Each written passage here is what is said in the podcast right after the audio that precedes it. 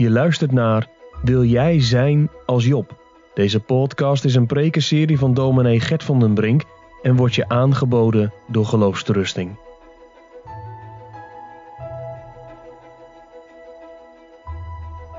Laten wij het woord van God openen en een gedeelte lezen opnieuw uit het Bijbelboek Job. Job hoofdstuk 9. Wij lezen Job 9, vers 1 tot en met 20. Maar Job antwoordde en zei waarlijk, ik weet dat het zo is, want hoe zou de mens rechtvaardig zijn bij God? Zo hij, de mens dus, lust heeft om met God te twisten, niet één uit duizend zal hij hem beantwoorden. Hij is wijs van hart en sterk van kracht. Wie heeft zich tegen hem verhard en vrede gehad?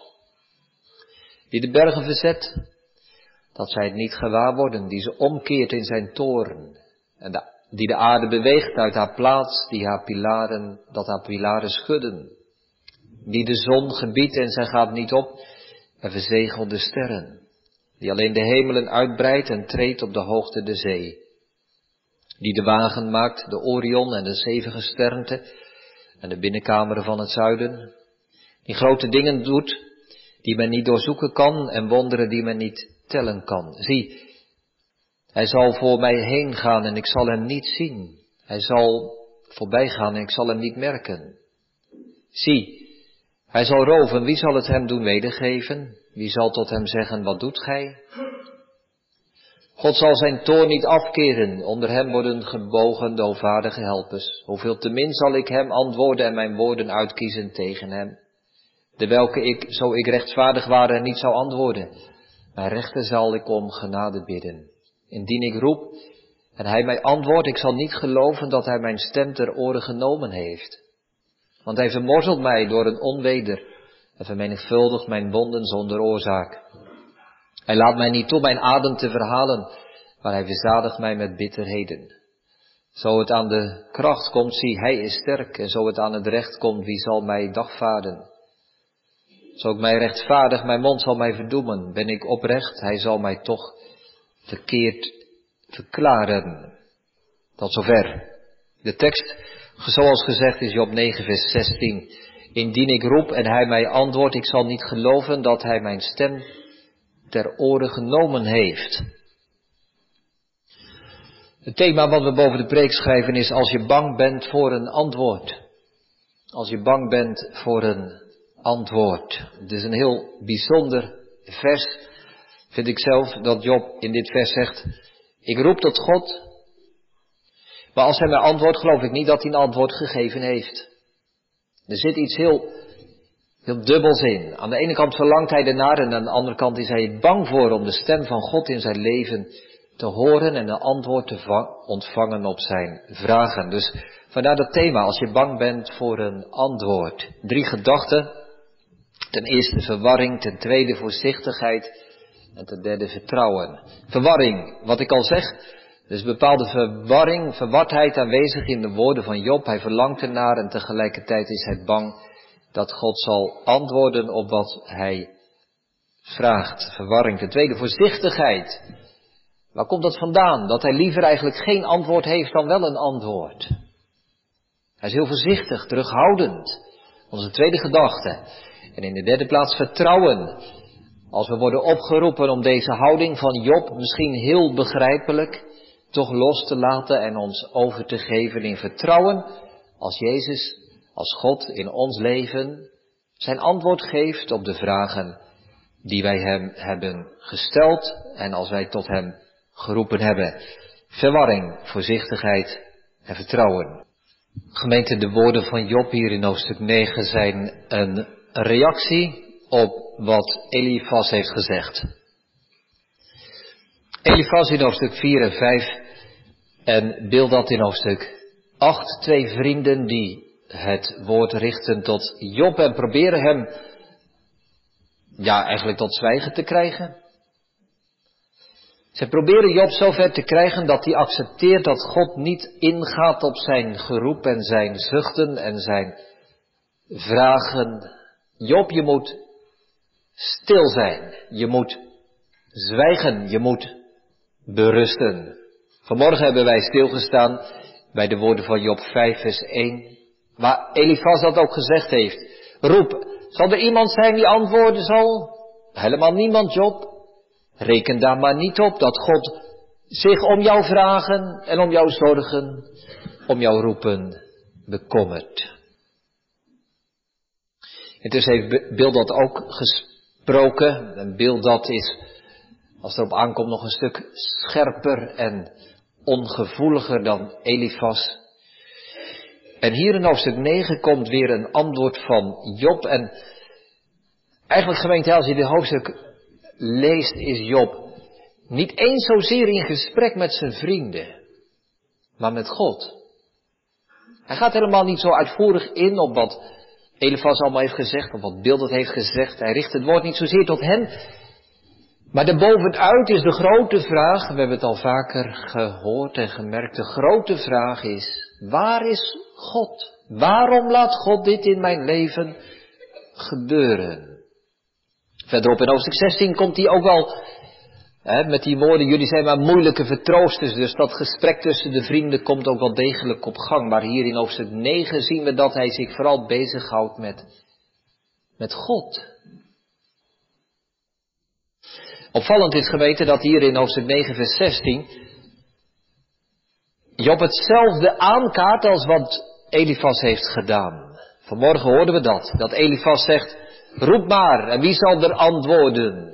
Roepen, antwoorden. Twee kernwoorden uit de woorden, uit de vraag, de opmerking van Elifas. En dezelfde woorden komen terug bij Job. Indien ik roep en hij mij antwoordt, ik zal niet geloven dat hij mijn stem ter oren genomen heeft. Is natuurlijk wel een andere invulling, hè? Elifas die zegt, ja, maar daar moet je maar van uitgaan. Dat hoort bij onze, onze visie op God. God is zo hoog en verheven dat hij niet ingaat op al jouw vragen en vraagjes, Job. Job verlangt wel naar een antwoord en tegelijkertijd, gemeente, is hij in verwarring. Is hij in verwarring? Als ik roep en God mij antwoordt, ik zal niet geloven dat hij mijn stem ter oren genomen heeft. Aan de ene kant is mijn grote vraag, Heere God, antwoord mij. Waarom toch? Ik kan niet berusten in deze situatie. Ik kan niet zomaar accepteren waarom er alles gebeurt. En tegelijkertijd zegt hij, al zou God mij een antwoord geven, ik zal niet geloven dat God op mij neerziet en dat God heeft gereageerd. Heel verwarrend dus. Hè? Aan de ene kant dat verlangen. Dat verlangen om antwoord te krijgen op de vragen naar God en aan de andere kant tegelijkertijd zeggen ik zal niet geloven als ik een antwoord krijgen zal. Misschien zegt iemand dan, nee, waarom kiest u dit thema voor een nabetrachtingsdienst, een dankzeggingsdienst? Past dat wel om, om op dit moment, als we het avondmaal hebben mogen vieren vanmorgen en nu vanmiddag weer, om dan in de dankzegging dit mee te geven? Ja, maar het kan maar zo zijn dat je hier vanmiddag zit en de verwarring van Job herkent. Misschien wel de mensen uit de gemeente die niet zijn aangegaan. Die zeggen, ja, misschien zit het hier voor mij wel op vast. Deze verwarring van Job herken ik zo goed. Ik roep tot God, ik heb mijn vragen, ik verlang ernaar om zijn stem te horen. Maar ik zou het ook niet kunnen geloven dat God mij zou antwoorden. Misschien ben je wel aangeweest aan het avondmaal. Dan zit je nu met diezelfde verwarring. Ja, wat, wat heb ik eigenlijk gehoord? Wat heb ik ontvangen? Wat heeft God tegen mij gezegd? Heeft hij wel wat gezegd? Beeld ik het me misschien allemaal maar in? Is het wel echt waar? Kan ik dat wel geloven? Mag ik dat wel geloven? Dat God mijn stem ter oren heeft genomen. Dus gemeente Job, hè, die verlangt er vurig naar om de stem van God te horen en tegelijkertijd is hij er bang voor. Hoe kan dat? Hoe komt dat? Hoe komt dat? Wat is de oorzaak? Wat is de reden van die twee slachtigheid, die twee strijd in Job? Dat komt omdat hij het handelen van God in zijn leven niet begrijpt. Hij vindt God zo onvoorspelbaar. Al die rampen die hij mee heeft gemaakt. Alle ellende, verdriet, gebrokenheid, ziekte. Alles bij elkaar. Kun je God vertrouwen als er zulke ongrijpbare en zulke zware dingen in je leven komen? Gemeente, ik kan Job eigenlijk ook wel goed begrijpen. Dat hij voorzichtig is geworden. Kijk, theologisch, hè, theologisch klopt het allemaal wel. Dan zegt hij ook in vers 2, ja, ik weet dat het zo is. Wil dat? Hoe zou de mens rechtvaardig zijn bij God? Ik weet het. Dat God wijs is, zegt hij in vers 4. Sterk van kracht. Hij gelooft het allemaal. Dogmatisch, theologisch zit het wel goed bij Job. Zo heeft hij het geleerd, zo beleidt hij het nog steeds. God is goed en wijs. God zorgt. God is liefde. Maar, zegt hij, maar. Ik kan al die dingen die ik dan geloof niet herkennen in mijn eigen leven. En daarom ben ik zo in verwarring. Hij somt het op in die versen. Hij gaat zeggen vanaf vers 5 tot 10 hoe groot de schepping van God is en zijn macht daarin. Hoe hij de wereld kan scheppen en ook weer de bergen kan verzetten, de aarde kan bewegen, bewegen de hemelen uitbreidt. De, de, de sterren in vers 9, de grote dingen vers 10. Maar, zegt hij dan in vers 11, zie, hij zal voor mij heen gaan en ik zal hem niet zien. Hij zal mij voorbij gaan, ik zal hem niet merken. Hij bedoelt daarmee, het komt niet tot een ontmoeting. Ik kan die grootheid van God wel zien en beleiden, maar ik geloof ook wel dat hij hè, theologisch dicht bij mij is en mij kent enzovoort. Maar, maar, maar als God dichtbij is, ik, ik zie hem niet. Ik ontmoet hem niet. Hij gaat aan mij voorbij zonder dat ik hem ontmoet. Waar is God? Ik kan de verbinding niet leggen met mijn eigen leven. Dat kan in ons leven ook zo zijn, gemeente. Dat wij deze worstelingen hebben als wij, ieder op eigen wijze, als wij ook beschadigd kunnen zijn in, in vertrouwen in mensen, als wij te maken hebben gehad met onveiligheid in ons leven, als er misschien sprake is of sprake is geweest van huiselijk geweld, seksueel misbruik, verraden vertrouwen, andere dingen, waardoor je, waardoor je je vertrouwen, je, hè, de, de psychologen noemen dat dan je basisvertrouwen, beschadigd is. Ieder mens die, laten we zeggen, min of meer in een normale situatie mag opgroeien, heeft een basisvertrouwen. Richting andere mensen, naar je vader, ja, naar je moeder, naar andere mensen om je heen. Je vertrouwt ze. Je begint niet met wantrouwen, maar dat kan zo diep geraakt zijn dat dat basisvertrouwen wankelt. En dat raakt ook onze visie op God. Dan vinden wij het ook niet meer makkelijk om God te vertrouwen. Om in God te geloven. Als mensen niet te vertrouwen zijn, zou God het dan wel zijn. Als God zoveel dingen in mijn leven laat gebeuren, kan ik dan aan op zijn belofte? Onze eerste gedachte, verwarring. De tweede voorzichtigheid. Dat is duidelijk gemeente dat deze verwarring bij Job tot voorzichtigheid leidt. En eigenlijk is voorzichtigheid nog wel heel voorzichtig uitgedrukt. Misschien is het wel angst voor teleurstelling. Het is terughoudendheid. Ik zal niet geloven, zegt Job. Ik ben bang, God, om te geloven. Ik ben bang om u te vertrouwen. Ik durf het niet. En zelfs al zou u mij antwoord geven op mijn roep, dan zal ik nog betwijfelen of u wel gesproken hebt. En zeggen, God heeft je stem niet gehoord, Job. Hij heeft het niet ter oren genomen. Bijzonder is dat, gemeente. Gods weg is voor Job zo onvoorspelbaar dat hij eigenlijk liever geen antwoord heeft dan wel een antwoord. En de onzekerheid van de twijfel geeft Job toch meer houvast dan de zekerheid van het geloof. Die onzekerheid van de twijfel geeft hem meer veiligheid dan de zekerheid van het geloof. En dat kan bij ons ook gebeuren. Liever houden we alles in ons leven verdacht. Liever houden we alle beloften op een afstand. Het liefst zoeken we naar nieuwe bezwaren en naar andere argumenten. Om te zeggen, ik zal niet geloven dat God mijn roep ter oren heeft genomen. En dan luister je in de kerk naar de preek en voortdurend ben je bezig met ja maar. Dan krijg je huisbezoek. Dan proberen de broeders het evangelie aan je hart te leggen. En je op te roepen en uit te nodigen en aan te sporen tot geloof.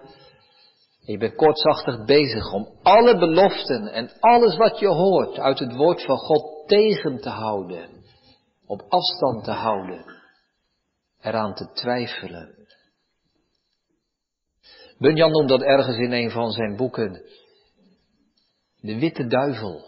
Het ongeloof is de witte duivel, zegt hij. Die doet zich voor in de gedaante van voorzichtigheid. Je kunt maar beter twijfelen. Het is maar veiliger om het op afstand te houden. Kijk gemeente, laat ik dit er ook wel bij zeggen, hè, dat ik het een echt andere houding vind dan Elifas. Elifas die is, hè, dat is de theoloog, en die zegt nou zo zit het, God is groot en vol majesteit en op afstand. Dus het is eigenlijk ook heel logisch dat je nooit wat van God hoort en dat hij op jouw vragen niet ingaat. Maar bij Job ligt het toch wel wat anders. Job verlangt naar het gesprek. Job verlangt naar antwoorden. Job wil het gesprek met God niet kwijt. En God trouwens ook niet hoor. God ook niet.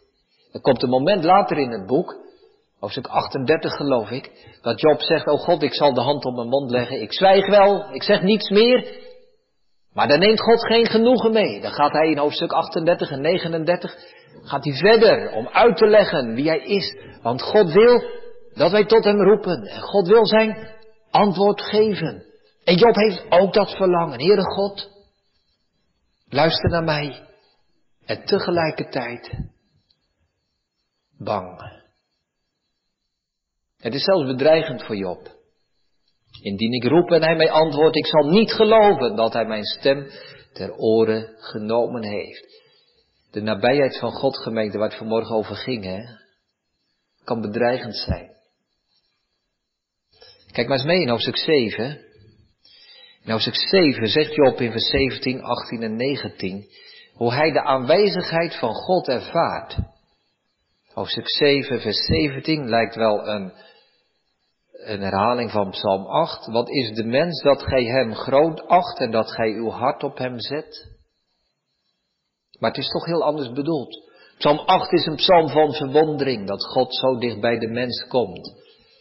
Dit is een woord van Job waarin hij zegt, Heer, u komt veel te dichtbij. Ik zit klem. En dat gij hem bezoekt in elke morgenstond en dat gij hem in elk ogenblik beproeft. Hoe lang keert gij u niet van mij af? Heere God, even wat afstand, zegt hij. Even wat ruimte. En laat niet van mij af totdat ik mijn speeksel inzwelg. Hij bedoelt ermee, al zou ik maar een momentje hebben dat ik even kan slikken. Dat ik even een moment heb. Zo kort maar, van twee seconden, dat u even op afstand bent. Heere God, u zit me veel te dicht op de huid. De nabijheid van God is voor Job een bedreiging. Gemeente, dat kan ons ook overkomen. Dat God in zijn beloften bedreigend dichtbij komt.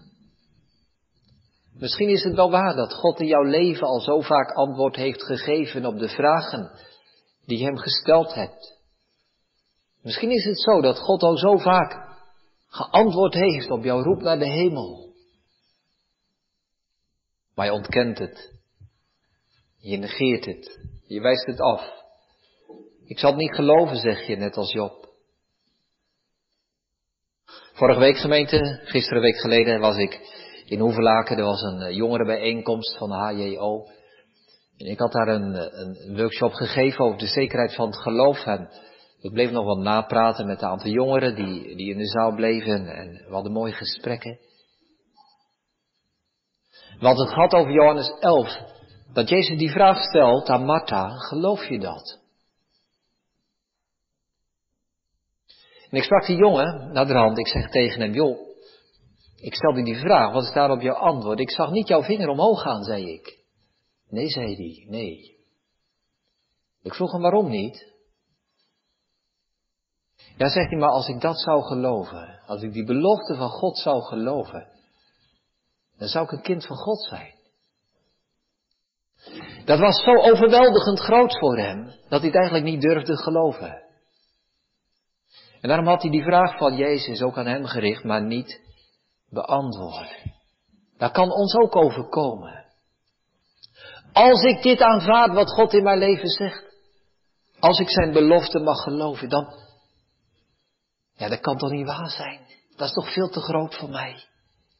Ik kan maar beter, beter voorzichtig zijn. Ik kan maar beter nieuwe jama's en nieuwe tegenwerpingen naar voren brengen. Dat is toch veel te groot dat God zo persoonlijk in mijn leven zou komen. Dat kan toch niet waar zijn dat God zijn zoon voor mij gegeven zou hebben? Dat kan toch niet waar zijn dat de Heer Jezus Christus mijn leven liever heeft gehad dan zijn eigen leven?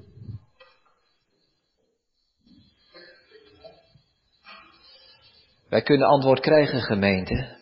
En toch uit voorzorg, uit voorzichtigheid, uit veiligheid. Maar de neiging hebben om te zeggen, God heeft tot mij niet gesproken, niet gesproken. Nee, het is nooit waar geweest in mijn leven. Het is allemaal inbeelding geweest. Ik heb het vroeger wel eens gedacht, er zijn momenten geweest dat ik wel geloofde dat God tot me sprak, maar nee hoor, nee. Nee hoor, ik kies maar de veiligheid van de twijfel. Ik kies maar de zekerheid van het ongeloof. Misschien is dat wel de aantrekkingskracht, gemeente, van een wettische godsdienst. Het is veel makkelijker, hè, om te leven met een godsdienst van regels en geboden en verboden en zo. Dan weet je tenminste waar je aan toe bent. Maar om te geloven in een God die ik ontmoet en die naar mij luistert en die dicht bij mij is. En die tot mij spreekt en die naar mij vraagt. Aan wie ik mag vragen de grote en de kleine zorgen van het leven. Maar dat is wat de Bijbel ons belooft. Dat is wat de Bijbel ons zegt. Dan zeg ik er dit bij, gemeente, aan het einde van onze tweede gedachte. Voorzichtigheid. Als dit jouw voorzichtigheid is, als dit uw voorzichtigheid is, kom je nooit tot zekerheid. Word je nooit bemoedigd, word je nooit vertroost. Als je alle beloften afwijst, als je elke handreiking van God afwijst, dan kun je nooit komen. Als dit altijd weer jouw slotantwoord is, ja maar. Als je alles ontkent wat God in je leven gedaan en gesproken heeft, dan sluit je jezelf ook op in de leegte en de eenzaamheid en de troosteloosheid.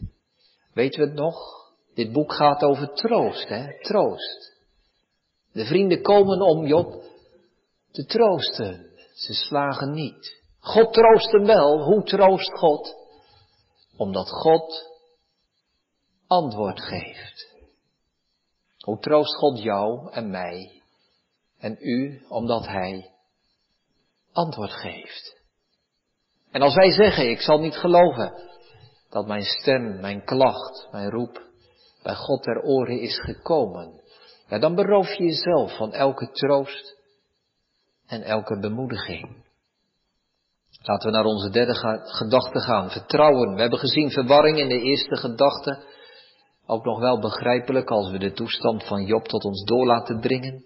We hebben gezien hoe dat uitloopt op voorzichtigheid. En hij zegt, al zal God spreken, ik zal toch niet, ik zal toch niet geloven dat hij tot mij gesproken heeft.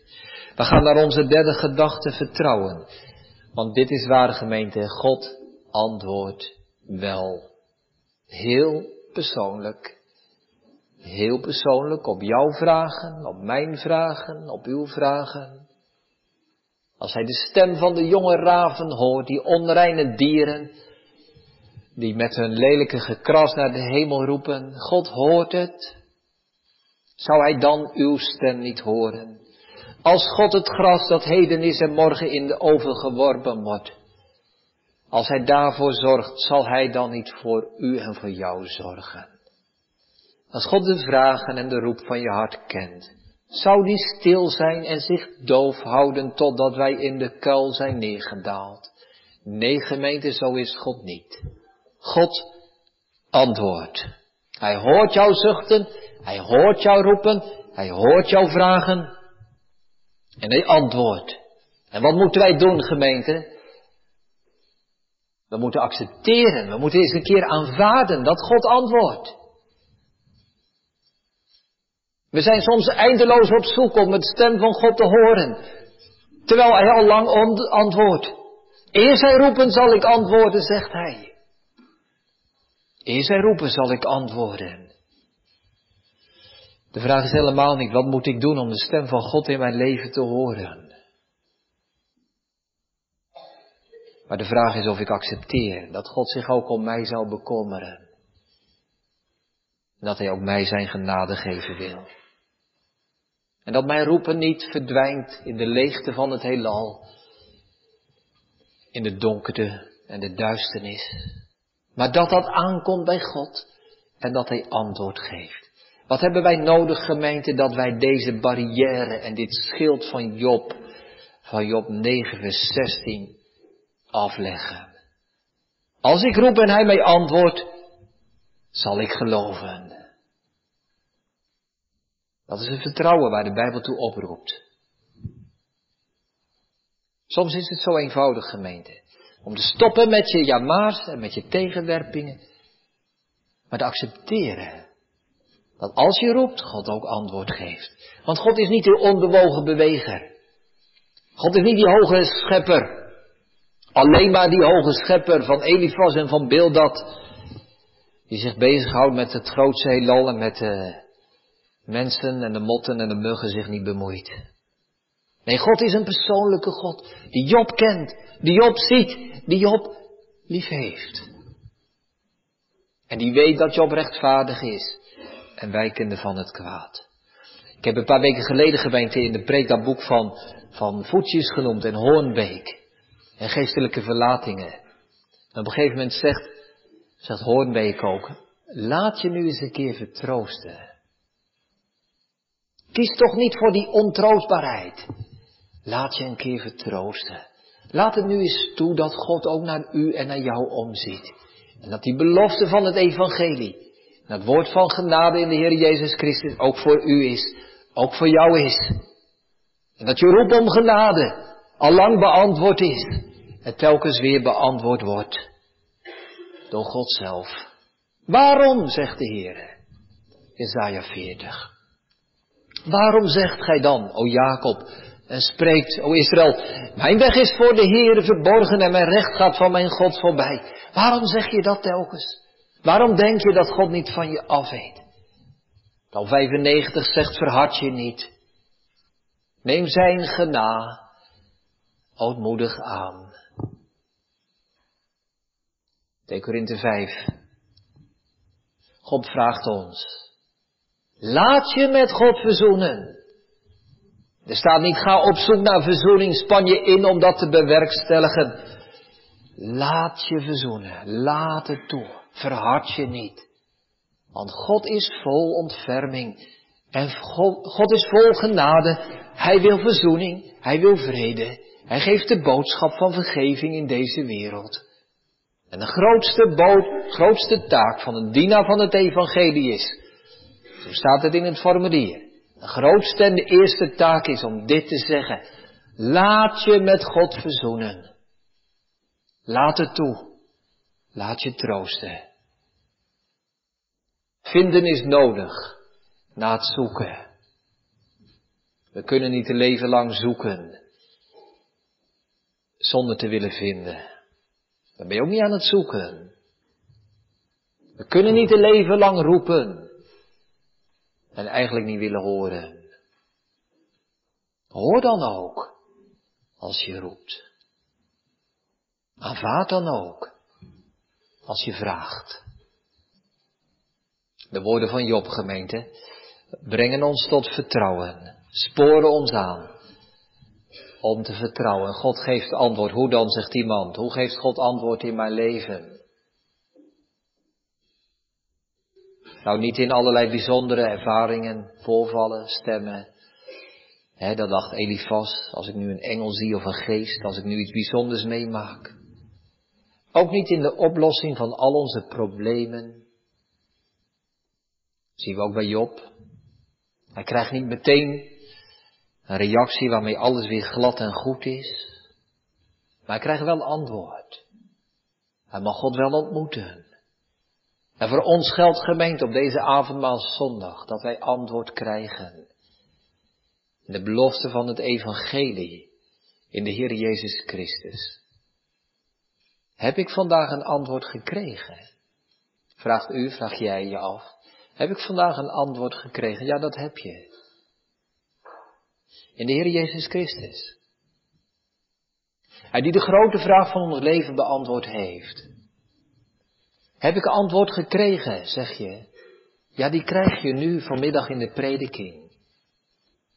Want gemeente, in de prediking komt God zelf tot ons. En het is niet dominee van de Brink die op mijn vragen ingaat, maar het is God die zijn dienaren zendt, alsof hij persoonlijk tot ons spreekt. En hij geeft ons antwoorden op je vragen. Aanvaard dat antwoord nu eens.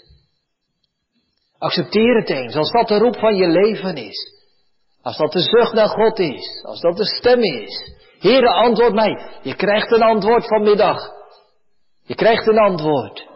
Dat die genade van God in de Heere Jezus Christus over jou persoonlijk mag zijn. En verhard je dan niet opnieuw, maar laat je leiden. Verhard je niet opnieuw, maar laat je verzoenen. Ik kan mij herinneren, gemeente, dat ik ooit een gesprek heb gehad. Er waren een paar jonge mensen bij elkaar. En, het, en eh, op een gegeven moment ging het gesprek ook over, heel kun je daar nu zeker van zijn? Hoe kun je dat nu weten, of de genade van God ook voor jou is? En een van die, en een van die jongens die zei, ja, ik mag dat weten. Dat Gods genade ook voor mij is. Er was een meisje en dat vroeg, hoe weet je dat dan zo zeker? Twijfel je daar dan nooit aan? Deze jongen gaf het volgende bijzondere antwoord. Hij zegt, ik heb God al zoveel verdriet in mijn leven gedaan. Ik wil hem niet ook nog dit verdriet daarbij doen dat ik twijfel aan zijn genade. Ik accepteer het, zegt hij. Ik aanvaard het. Als God had beloofd, dan geloof ik dat. Dat is de oproep naar ons allemaal, gemeente. De gebrokenheid en de zondigheid van ons leven is er. De teleurstelling in onszelf, de onbegrijpelijkheid van Gods weg. Het is er allemaal. Het is er.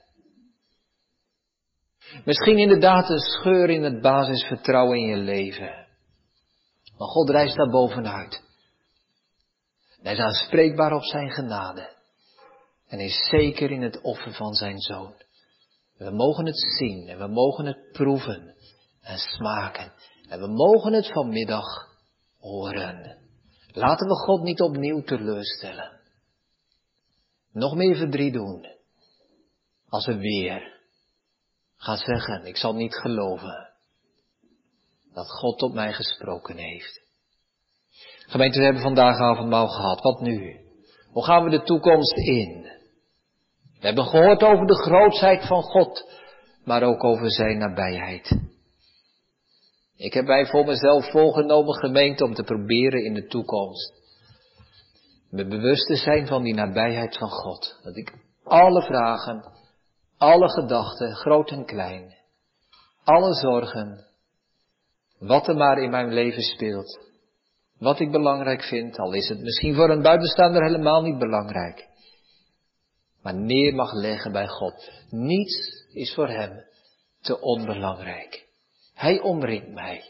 Hij kent mij. Hij gaat met mij mee. En die antwoorden dan op de vragen die ik stel. We mogen eruit zien. En ik hoop het geduld te mogen hebben. En ik hoop dat wij allen dat geduld mogen hebben.